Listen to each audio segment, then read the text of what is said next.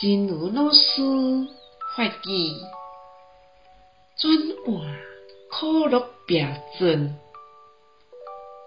因为咱的心一直伫正法学习的因果，你会慢慢啊背起假意散乱，嘛感受到恬静美妙。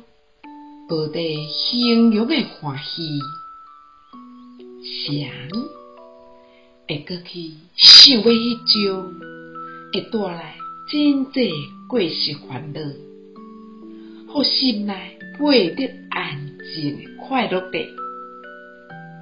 因为修持佛法，互咱生命中苦甲乐的标准会发生转换。咱行为方式嘛，得咧转换，转换苦乐标准。由于我们的心一直在正法上串习的缘故，会慢慢不喜欢散乱的状态。因为一旦品尝到宁静，微妙、不可言喻的喜悦时，谁还会去希求那种会带来很多过患、让心里不寂静的所谓快乐呢？